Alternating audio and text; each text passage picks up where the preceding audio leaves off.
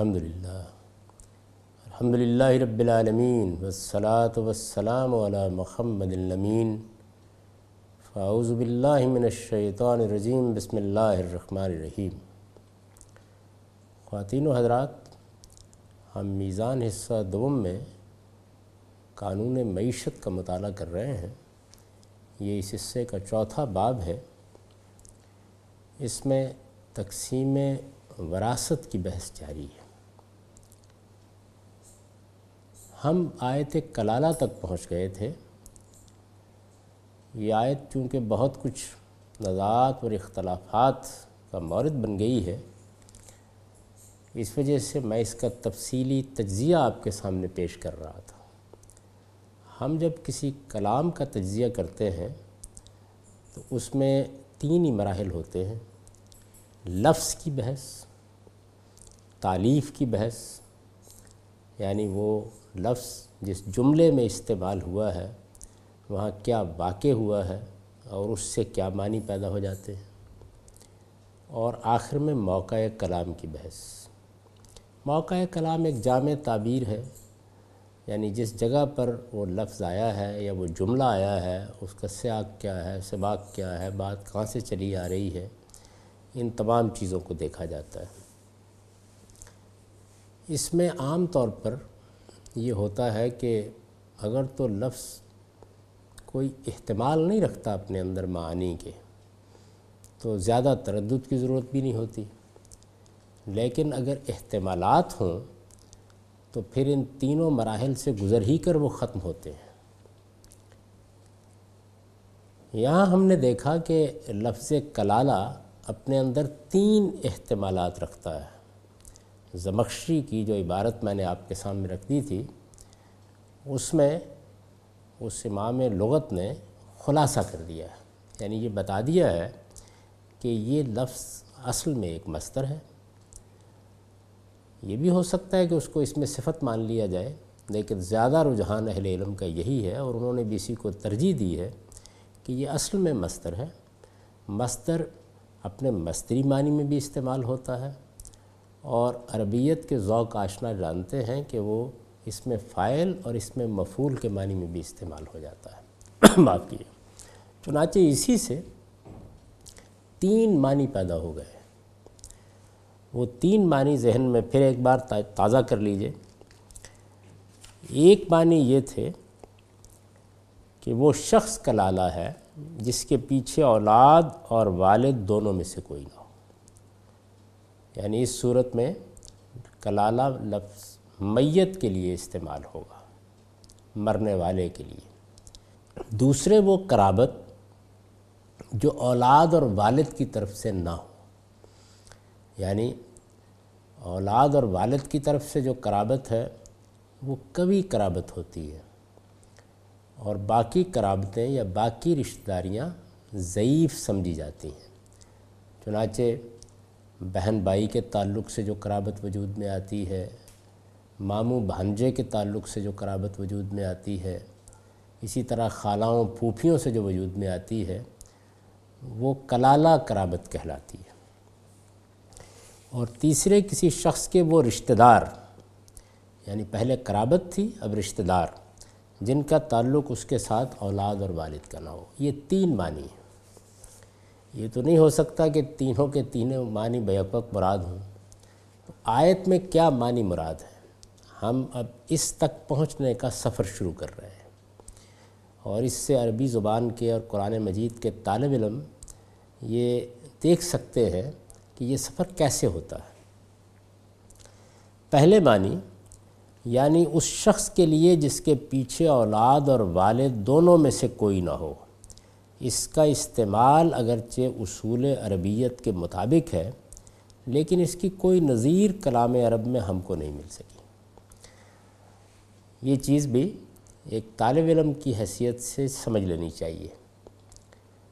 کلالہ مصدر ہے مصدر کی حیثیت سے اس کے استعمالات سے ہم واقف ہیں۔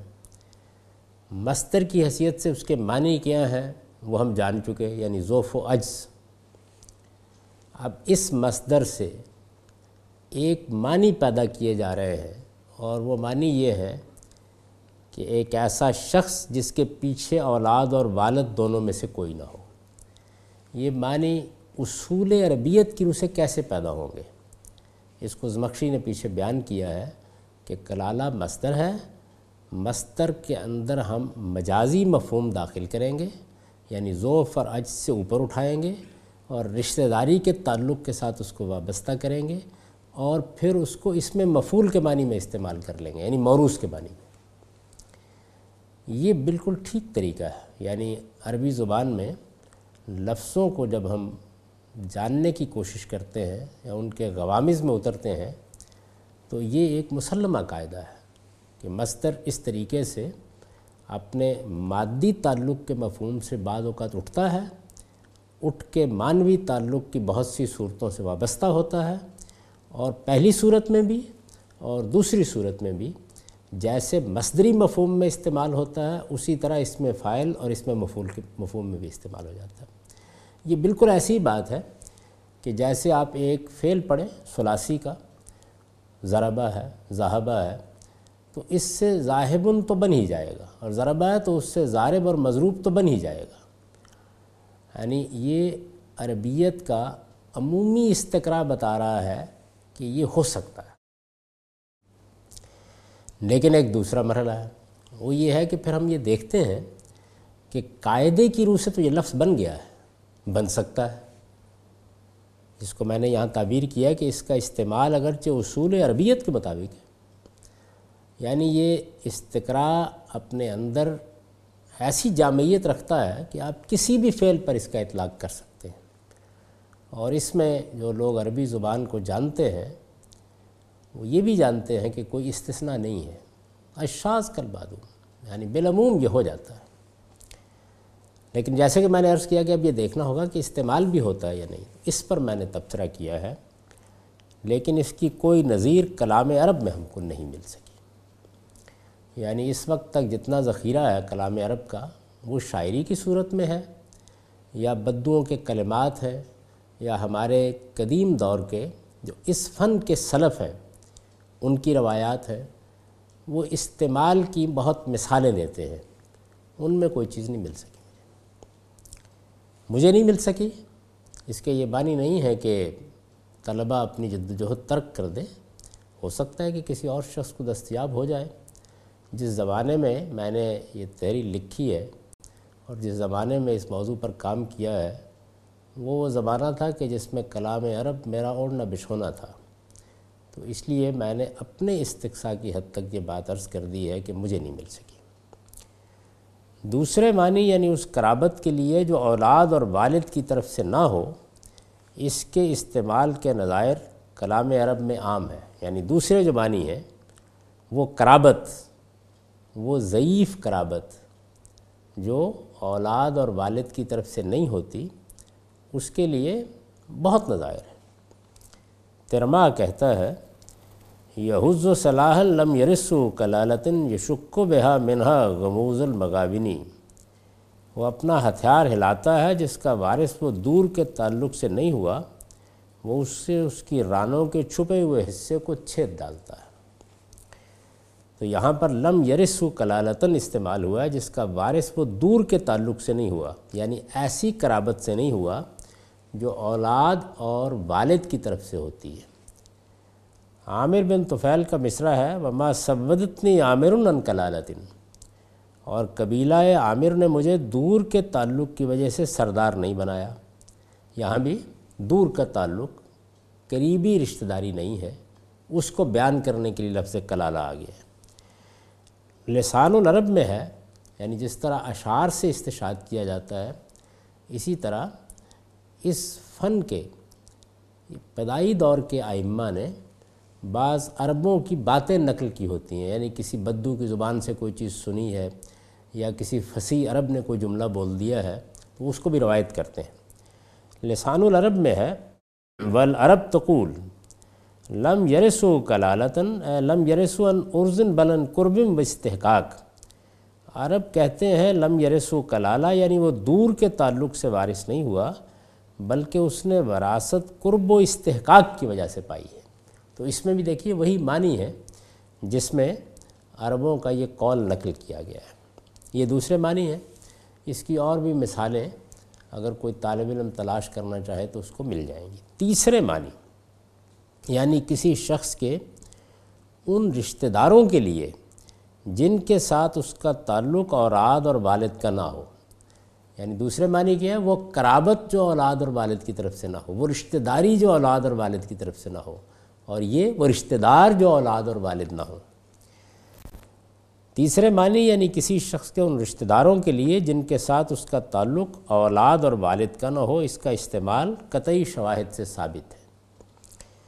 حماسی شاعر یزید بن الحکم السقفی اپنے بیٹے کو نصیحت کرتے ہوئے کہتا ہے ولمرو یبخل بالحقوق وللکلالت مایوسیم انسان حقوق ادا کرنے میں بخل سے کام لیتا ہے اور اس کے مرنے کے بعد اس کے جنگل میں چرنے والے جانور دور کے رشتہ دار لے جاتے ہیں۔ دور کے رشتہ دار لے جاتے ہیں۔ ولیل کلامت مایوسیم مایوسیم جنگل میں چرنے والے جانور۔ وہ کلالہ لے جاتے ہیں یعنی مرنے کے بعد دور کے رشتہ دار اس پر قبضہ کر لیتے ہیں۔ اظہری نے ایک شاعر کا شعر نقل کیا ہے۔ یہ ان لوگوں میں سے ہیں، ان ائمہ میں سے ہیں، جو عربی لغت میں یا اس کی روایت میں وہی حیثیت رکھتے ہیں جو فقہ میں امام ابو حنیفہ، امام شافعی، امام مالک اس طرح کے بزرگوں کی ہے۔ اظہری نے ایک شاعر کا شعر نقل کیا ہے۔ فعنا ابل مرے احمد لہو و مول کلالت لا یکزبو آدمی پر ظلم کیا جائے تو اس کی حمایت میں اس کا باپ ہی سب سے بڑھ کر غضبناک ہوتا ہے۔ کلالہ رشتہ دار آدمی کے لیے اس کے باپ کی طرح غضبناک نہیں ہوتے۔ کلالہ رشتہ دار یعنی دور کے رشتہ دار جن کا تعلق اولاد یا والد کا نہیں ہے۔ ایک عرابی کا قول ہے، لسان العرب میں نقل ہوا ہے یہ۔ مالی کثیر و یرسنی کلالہ متراخن نصب ہوں میرے پاس مال بہت زیادہ ہے اور میرے وارث دور کے رشتہ دار ہیں۔ یہاں بھی دیکھیے کہ مالی کثیر و یرسنی کلالتن۔ پہلے اس نے یہ جملہ بولا کہ میرے پاس بہت مال ہے اور میرے وارث کلالہ ہیں اور پھر اس کی وضاحت کر دی، متراخن نصب ہوں یعنی کلالہ دور کے رشتہ دار یہاں چونکہ کلالہ میں بھی ذرا قریب کے اور زیادہ دور کے ہوتے ہیں، تو اس وجہ سے اس نے اس پہلو کو واضح کیا، متراخن نصب ہوں امام مسلم نے جابر رضی اللہ عنہ کی ایک روایت میں ان کے یہ الفاظ نقل کیے ہیں، یا رسول اللہ، انما یرسنی کلالہ۔ اے اللہ کے رسول، میرے وارث صرف کلالہ ہیں۔ ظاہر ہے کہ یہاں یہ معنی تو نہیں ہو سکتے کہ میرے وارث صرف وہ لوگ ہیں کہ جو جن کی نہ کوئی والد ہے اور نہ جن کا کوئی ولد ہے، دور کے رشتہ دار، اس معنی میں استعمال کیا ہے۔ بہت سی تفصیلی روایتوں میں بھی یہ معنی بیان ہوئے ہیں۔ یعنی ایسا نہیں ہے کہ صرف کلام عرب سے یہ معنی معلوم ہوتے ہیں یا اہل لغت اس کو بیان کرتے ہیں۔ ہمارے یہاں تفصیلی روایتیں زیادہ تر صحابہ سے ہوتی ہیں، صحابہ سے یا تابعین سے۔ اس زمانے میں چونکہ وہ اس زبان سے واقف ہیں تو اس وجہ سے وہ بھی اگر کوئی چیز نقل کرتے ہیں تو اس کی اپنی ایک اہمیت ہوتی ہے۔ بہت سی تفصیلی روایتوں میں بھی یہ معنی بیان ہوئے ہیں۔ ابو بکر جساس احکام القرآن میں لکھتے ہیں وہ رویہ نبی بکرین صدیق و علی و ابن عباس فی عہد الروایتین ان الکلالہ ما عدل والد والولد سیدنا ابو بکر صدیق اور سیدنا علی سے روایت ہے کہ باپ اور اولاد کے سوا سب کلالہ ہیں۔ و روا محمد ابن سالم ان شابی ان ابن مسعود انہ قال الکلالہ ما خلل والد والولد وان زید ابن ثابت مثلہ محمد بن سالم نے شابی سے اور انہوں نے حضرت ابن مسعود سے روایت کیا ہے کہ انہوں نے فرمایا، باپ اور اولاد کے سوا سب کلالہ ہیں۔ وان زید ابن ثابت مثلو اور زید بن ثابت سے بھی یہی معنی روایت ہوئے ہیں۔ تو یہ دیکھیے کہ زید بن ثابت جن کے بارے میں یہ کہا جاتا ہے کہ وہ فرائض کے بڑے علماء میں سے تھے، وہ بھی اس معنی کو مانتے ہیں۔ سید ابو بکر صدیق سید علی ابن عباس رضی اللہ عنہ۔ تو بہت سے جلیل القدر صحابہ نے بھی یہ معنی بیان کیے ہیں۔ اب ہم یہاں تک پہنچ گئے کہ یہ بات تو بالکل اسٹیبلش ہو گئی کہ یہ لفظ تین معنی کے لیے استعمال ہوتا ہے۔ یعنی وہی چیز جس کو زمخشی نے بیان کر دیا تھا۔ میں نے اس کے شواہد اور دلال، دلائل دے کے اس کو موقع کر دیا ہے کہ یہ بالکل طے ہے کہ یہ تینوں معنی میں استعمال ہوتا ہے اور تیسرے معنی میں یعنی یہ جو آخر میں بیان ہوئے ہیں، یہ بہت معروف ہے۔ یعنی یہ کوئی دور کی کوڑی لانا نہیں ہے، بہت معروف ہے۔ بلکہ پہلے معنی کی کوئی نظیر نہیں ملتی۔ اس کے نظائر موجود ہیں، اس کی روایتیں موجود ہیں۔ اس معاملے میں کوئی دو رائے نہیں ہو سکتی۔ میں یہاں آگے بڑھنے سے پہلے یہ عرض کر دوں کہ فقہا نے بالاتفاق پہلے معنی مراد لیے۔ یعنی لفظ کے معنی کیا ہوں گے؟ ظاہر ہے کہ تین معنی کا احتمال ہے، تو اب طے کرنا پڑے گا نا۔ تو فقہا کا جہاں تک تعلق ہے، انہوں نے بالاتفاق پہلے معنی مراد لیے ہیں۔ چنانچہ اس کے بعد پھر اہل تفسیر بھی عام طور پر وہی معنی بیان کرتے ہیں۔ ہمارے ہاں جب قرآن مجید کے ترجمے اور تفسیر کی روایت شروع ہوئی، تو اس میں بھی یہی معنی بیان کیے گئے۔ اس پر چونکہ فک کا اتفاق ہو گیا تھا اور فقہی احکام سے متعلق آیات میں ہمارے علماء کا یہاں تک کہ زبخشری کا بھی عام رویہ یہی ہوتا ہے کہ پھر وہ اسی مسلک کو ترجیح دیتے ہیں۔ اب آیا زیر بحث میں دیکھیے۔ میں اب آپ کو اپنے طریقے سے بتاؤں گا کہ ہم معنی کیسے طے کریں گے۔ یعنی اگر تو لوگوں کے اجماع سے استدلال کرنا ہے تو بات طے ہو گئی کہ فقہ یہی کہتے ہیں۔ لیکن زبان میں کسی لفظ کے معنی یعنی جب لفظ محتمل المعانی ہو گیا، تو اس کے معنی یہاں کیا ہے؟ متکلم نے اس کو کس مفہوم میں استعمال کیا ہے؟ تین معنی ہیں، تو ان میں سے متکلم کے پیش نظر کیا ہے؟ اس کو طے کرنے کا ہمارا طریقہ کیا ہوگا؟ اب آئیے زیر بحث آئے زیر بحث میں دیکھیے۔ جہاں تک پہلے معنی کا تعلق ہے، فقہا نے اگرچہ یہاں بالاتفاق وہی مراد دی ہے۔ لیکن آیت ہی میں دلیل موجود ہے کہ یہ معنی یہاں مراد لینا کسی طرح ممکن نہیں۔ اللہ تعالیٰ کی کتاب کا معاملہ عجیب ہے۔ یعنی میں نے تمام احکام پر اب کام پورا کر دیا اور میں پورے اطمینان کے ساتھ یہ کہہ سکتا ہوں کہ کہیں قلت تدبر کی وجہ سے نگاہ نہ پڑی ہو، ورنہ یہ کبھی نہیں ہوتا کہ آپ پوری قطعیت سے خدا کے حکم کو متعین نہ کر سکیں۔ اس کے کرائن یعنی یہاں بھی ظاہر ہے کہ یہ ایک بالکل مسلمہ حقیقت ہے کہ زبان محتمل المانی ہے۔ امام شافعی نے رسالہ میں اس پر پورا ایک باب باندھ دیا ہے۔ اس وجہ سے یہ تو دیکھنا پڑے گا کہ اب وہ کیا کرائن ہیں جن کی بنیاد پر ہم یہ کہیں۔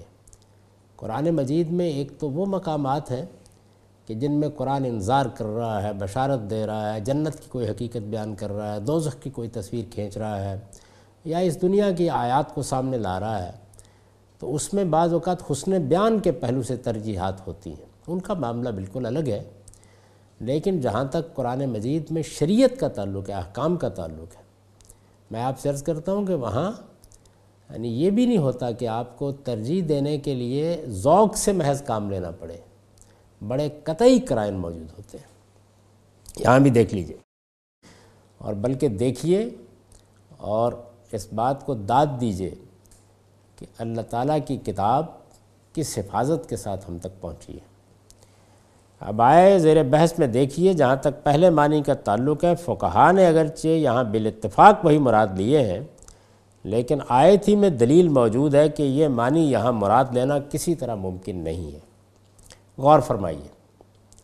اب دیکھیے، جو آیت گیارہ ہے اگر آپ اس حصے کو سنتے ہوئے اس کو اپنے سامنے رکھ لیں گے، تو آپ میری اس بات کو سمجھ بھی سکیں گے اور آپ کا ایمان تازہ ہوگا کہ قرآن مجید نے یہاں کیا کیا غور فرمائیے یوسکم اللہ فی اولاد کم سے جو سلسلہ بیان شروع ہوتا ہے، اس میں اولاد اور والدین کا حصہ بیان کرنے کے بعد یعنی قرآن نے کیا کیا ہے؟ وہ پہلے اولاد کا حصہ بیان کرتا ہے، پھر والدین کا حصہ بیان کرتا ہے، پھر ازواج کا حصہ بیان کرتا ہے۔ اس کے بعد کلالہ کا حصہ آتا ہے۔ تو ایک حصے کو بیان کرنے کے بعد قرآن مجید میں ایک آیت ریپیٹ ہوتی ہے۔ یا یوں کہیے ایک جملہ، یا جملے کا ایک حصہ ریپیٹ ہوتا ہے۔ وہ کیا ہے؟ وہ ہے ممباد وسیعتی یوسی بہاؤ دین یعنی اولاد کو یہ دو والدین کو یہ دو، اس وصیت کے بعد ممباد وسیعت جو مرنے والا کرتا ہے یا قرض کے بعد۔ یہ الفاظ کچھ تغیرات کے ساتھ دہرائے جاتے ہیں۔ غور فرمائیے یوسکم اللہ وفی اولاد کم سے جو سلسلہ بیان شروع ہوتا ہے، اس میں اولاد اور والدین کا حصہ بیان کرنے کے بعد اللہ تعالیٰ نے وصیت پر عمل درآمد کی تاکید۔ من بعد وصیتیں یوسی بہا دین کے الفاظ میں کی ہے۔ زوجین کے حصوں میں یعنی پہلے اولاد اور والدین کے حصے، ان کے بعد یہ جملہ آیا ہے۔ زوجین کے حصوں میں اسی مقصد کے لیے بعد وصیتیں یوسین بہا اودین اور بعد وصیت توسون بہا اودین کے الفاظ آئے۔ تدبر کی نگاہ سے دیکھیے۔ تو ان سب مقامات پر فعل مبنی للفائل استعمال ہوا ہے یعنی معروف استعمال ہوا ہے۔ اگر آپ دیکھیں، یوسی بہا یوسینا بہا توسون بہا، فعل معروف استعمال ہوا ہے۔ یعنی فعل کی جو معروف شکل ہے، جیسے ہم کہتے ہیں یزرب یزربون اور اس کی پیسو شکل کیا ہے، مجہول شکل، مبنی للمفول صورت کیا ہے، وہ ہے یزرب تو اب یہ دیکھیے کیا ہوا ہے۔ یعنی والدین اور اولاد کے حصے بیان کیے، یہ فقرہ وہاں آیا، فعل معروف۔ اس کے بعد ازواج کے حصے بیان کیے، بیوی کا حصہ بیان کیا، اس کے بعد یہ فکرہ آیا، فعل معروف۔ یو سینہ بہا دین جو وصیت وہ کریں۔ پھر اس کے بعد شوہر کا حصہ بیان ہوا تو سونہ بہا دین تدبر کی نگاہ سے دیکھیے تو ان سب مقامات پر فعل مبنی للفائل استعمال ہوا ہے۔ یعنی ایک ہی فکرہ ہے نا جو دہرایا جا رہا ہے۔ اس میں جو فعل میں تبدیلی ہو رہی ہے، وہ تبدیلی کیا ہو رہی ہے؟ وہ اصل میں فائل کے لحاظ سے ہو رہی ہے۔ یعنی فائل اگر خواتین ہے تو ظاہر ہے کہ فعل اور آئے گا فائل اگر مرد ہے تو اور فعل آئے گا، مخاطب ہے تو اور آئے گا، غائب ہے تو اور آئے گا۔ یعنی فعل اپنی نوعیت کے لحاظ سے کوئی تبدیلی نہیں اپنے اندر پیدا کر رہا، معروف استعمال ہو رہا ہے۔ تدبر کی نگاہ سے دیکھیے تو ان سب مقامات پر فعل مبنی للفائل معروف استعمال ہوا ہے۔ اور یوسی، یوسین اور توسون میں ضمیر کا مرجع یعنی ظاہر ہے کہ جب آپ فعل کو معروف استعمال کریں گے تو اس کا مرجع پیچھے ہونا چاہیے۔ وہ مرجع ہر جملے میں بسراحت مذکور ہے۔ یعنی جہاں بھی استعمال ہوا ہے، وہاں پر وہ مرجع مرنے والا ہے، میت۔ وہ بسراحت موجود ہے وہاں پہ۔ لیکن قرآن کا ایک طالب علم اس حقیقت سے صرف نظر نہیں کر سکتا کہ کلالہ کے احکام میں یہی لفظ مبنی للمفول مجھول ہے۔ دیکھیے کہ ایک ہی فکرہ دہرایا جا رہا ہے اور تین جگہوں پر فعل معروف استعمال ہوا۔ کلالہ کا حصہ جب بیان کرنے کا موقع آیا تو فعل مجھول ہو گیا۔ یہ تبدیلی صاف بتا رہی ہے کہ ان کانا رجل یورس و کلالتاً ومراتن میں یوسی کا فائل یعنی مورس مذکور نہیں ہے۔ اسی لیے تو فعل کو مجھول کریں گے۔ نا یعنی اگر پیچھے فائل موجود ہے، تو پھر تو اس کو مجھول کرنے کی ضرورت نہیں ہے۔ اسی لیے مجھول کریں گے کہ یہ اب کسی فائل سے متعلق نہیں رہا۔ یعنی پہلے تھا، جو وصیت مرنے والا کرتا ہے، جو وصیت تم کرتے ہو، اب ہے جو وصیت کی جاتی ہے۔ اس لیے کہ پیچھے فائل وصیت کرنے والا مذکور نہیں ہے۔ یہ تبدیلی صاف بتا رہی ہے کہ ان کان رجل یورس و کلالتن عمرتن میں یوسی کا فائل یعنی مورس مذکور نہیں ہے۔ اس وجہ سے اس آیت میں کلالہ کو کسی طرح مرنے والے کے لیے اس میں صفت قرار نہیں دیا جا سکتا۔ یعنی یہ بات قرآن مجید نے اس تبدیلی سے بالکل متعین کر دی ہے کہ جو تین معنی تھے، ان میں سے جس معنی میں اس کو فقہ نے لیا ہے اور بالاتفاق لیا ہے وہ مراد لیے ہی نہیں جا سکتے۔ تو ہم ایک معنی سے اس استدلال کے نتیجے میں فارغ ہو گئے۔ یہ تغیر حجت کاتے ہے کہ قرآن مجید نے یہ لفظ یہاں پہلے معنی میں یعنی اس شخص کے لیے جس کے پیچھے اولاد اور والد دونوں میں سے کوئی نہ ہو استعمال نہیں کیا۔ ہے یہ بات متعین ہو گئی۔ یعنی لفظ محتمل المعانی تھا۔ اس کے تین معنی تھے، ان میں سے ایک معنی وہ اب مراد نہیں لیے جا سکتے۔ اب رہے دوسرے اور تیسرے معنی۔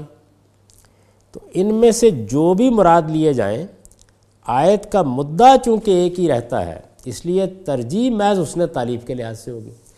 یعنی اگر آپ دیکھیں تو مدعا پر فرق ڈالنے کے لحاظ سے دو معنی تھے۔ ایک وہ شخص یا وہ آدمی کہ جس کے پیچھے اولاد اور والد میں سے کوئی نہیں ہے۔ مرنے والا اور ایک وہ رشتہ دار یا رشتہ داری جو اولاد اور والد کی طرف سے نہ ہو، تو رشتہ دار یا رشتہ داری میں صرف فرق تو یہ واقع ہوا نا کہ آپ نے یا تو لفظ کو اس طرح استعمال کیا کہ وہ رشتہ داری کو بیان کر دے اور یا رشتہ دار کے لیے بطور اس میں صفت استعمال کر لیا۔ اس سے آیت کے مدعا میں کوئی فرق نہیں پڑے گا۔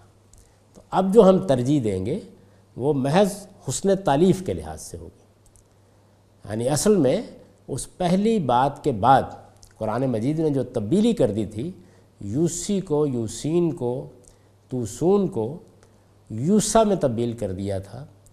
قرآن مجید کی اس تبدیلی سے یہ بات متعین ہو گئی کہ یہاں معنی کیا ہے، متکلم کا منشا کیا ہے۔ اب جو ہم ترجیح دے رہے ہیں، وہ محض حسن تعلیف کے لحاظ سے۔ چنانچہ آیت میں یورس ہمارے نزدیک باب افعال سے مبنی للمفول ہے۔ لوگوں نے جب کلالہ کے معنی یہاں غلط طے کر لیے، تو یورس کو بھی جیسے کہ دیکھتے ہی ہونا چاہیے، وہ نہیں لیا۔ بلکہ بالکل ہی ایک ایسے معنی اس سے پیدا کرنے کی کوشش کی کہ جس کو پیدا کرنے میں کافی تکلف برتنا پڑتا ہے۔ چنانچہ آیت میں یورس یعنی یورس بالکل سیدھے سیدھے، اور ایسا یورس سے مجھول ہے۔ چنانچہ آیت میں یورس ہمارے نزدیک باب افعال سے مبنی للمفول ہے۔ کلالتاً کلالتاً پر چونکہ نصب ہے، تو اب ظاہر ہے کہ یہ مفول لہو ہوگا، یا تاکید مصدر کا نصب ہوگا، یا مصدر حال کے لیے استعمال ہوا ہوگا۔ تو کلالہ اس سے مفول لہو ہے یہ جو میں اب تعلیف کر رہا ہوں، یہ عربیت کے اداشراس جانتے ہیں کہ حسن تعلیف کے پہلو سے کانا یہاں ناقصہ ہے۔ رجل النویمرتن کانا کے لیے اسم ہے اور یورس اس کی خبر واقع ہوا ہے۔ یہ تعلیف کر دیا میں نے۔ یعنی اب اس بات کو مان لینے کے بعد آپ جو تعلیف بھی کیجیے، اس میں حسن تعلیف کے پہلو سے تو اختلاف کیا جا سکتا ہے، معنی پر فرق نہیں پڑے گا۔ اس تعلیف کی روح سے اس کا ترجمہ یہ ہوگا، اور اگر کسی مرد یا عورت کو اس کے کلالہ تعلق کی بنا پر وارث بنایا جاتا ہے ہمارے ہاں اس کا ترجمہ یہ کیا جا رہا تھا کہ جس شخص کی میراث اس طرح تقسیم ہوتی ہے کہ وہ کلالہ ہے یعنی موت اس حالت میں آئی ہے، میراث کی تقسیم کا مرحلہ اس حالت میں آیا ہے کہ وہ کلالہ ہے یعنی نہ اس کے پیچھے اولاد ہے، نہ اس کے پیچھے والد ہے۔ یہ معنی کیے جاتے تھے۔ اب میری تعلیف کی روح سے جیسے میں نے اس کو سمجھا ہے معنی یہ ہوں گے اور اگر کسی مرد یا عورت کو اس کے کلالہ تعلق کی بنا پر وارث بنایا جاتا ہے یعنی مورث کا ذکر ہی نہیں ہے۔ وارث بنانے کا اختیار، وہ بھی دیکھیے فعل مجھول استعمال ہوئے یورس وارث بنانے کا اختیار ظاہر ہے کہ مرنے والے کو ہوگا، وہی یہ حق رکھتا ہے۔ اور یورس کے معنی اس سیاق میں یہی ہو سکتے ہیں کہ ان وارثوں کی عدم موجودگی میں ترکے کا وارث بنا دیا جاتا ہے جن کے حصے اوپر بیان ہوئے ہیں۔ اس لیے کہ جب وارث موجود ہے اور جن کو اللہ نے وارث قرار دیا وہ موجود ہیں تو پھر تو وارث بنانے کا کوئی سوال نہیں۔ تو دو باتیں لفظوں میں بیان کرنے کی ضرورت نہیں تھی۔ وہ موقع کلام سے متعین ہو گئی۔ یورس مجھول ہے، اس میں ظاہر ہے فائل مذکور نہیں ہے، لیکن بدی ہی بات ہے کہ وارث بنانے کا حق مرنے والے ہی کو ہے۔ اور وارث بنانے کا حق کب حاصل ہوگا؟ اس وقت حاصل ہوگا جبکہ وارث موجود نہیں ہوں گے۔ تو گویا بات کیا ہوئی؟ بات یہ ہوئی کہ قرآن مجید نے اولاد کے حصے بیان کیے، قرآن مجید نے والدین کے حصے بیان کیے، قرآن مجید نے ازواج کے حصے بیان کیے۔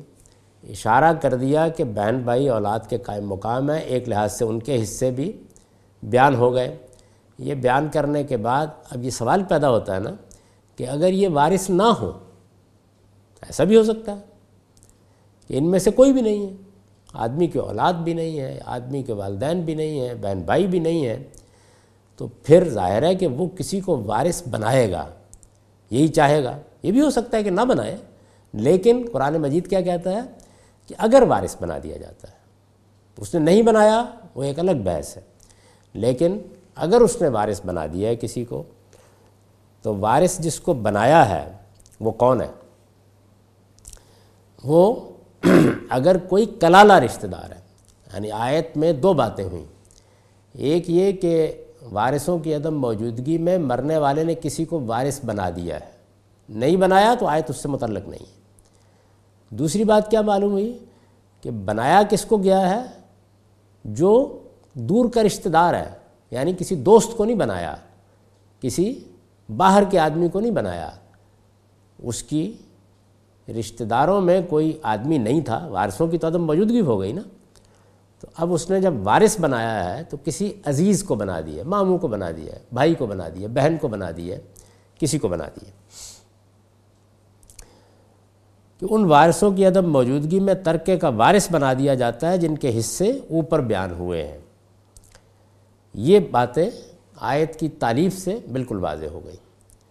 اب آیت کی تعریف تک جب ہم پہنچ گئے تو اب دیکھنا ہے کہ اس کے نتیجے میں حکم کی صورت کیا ہوتی ہے۔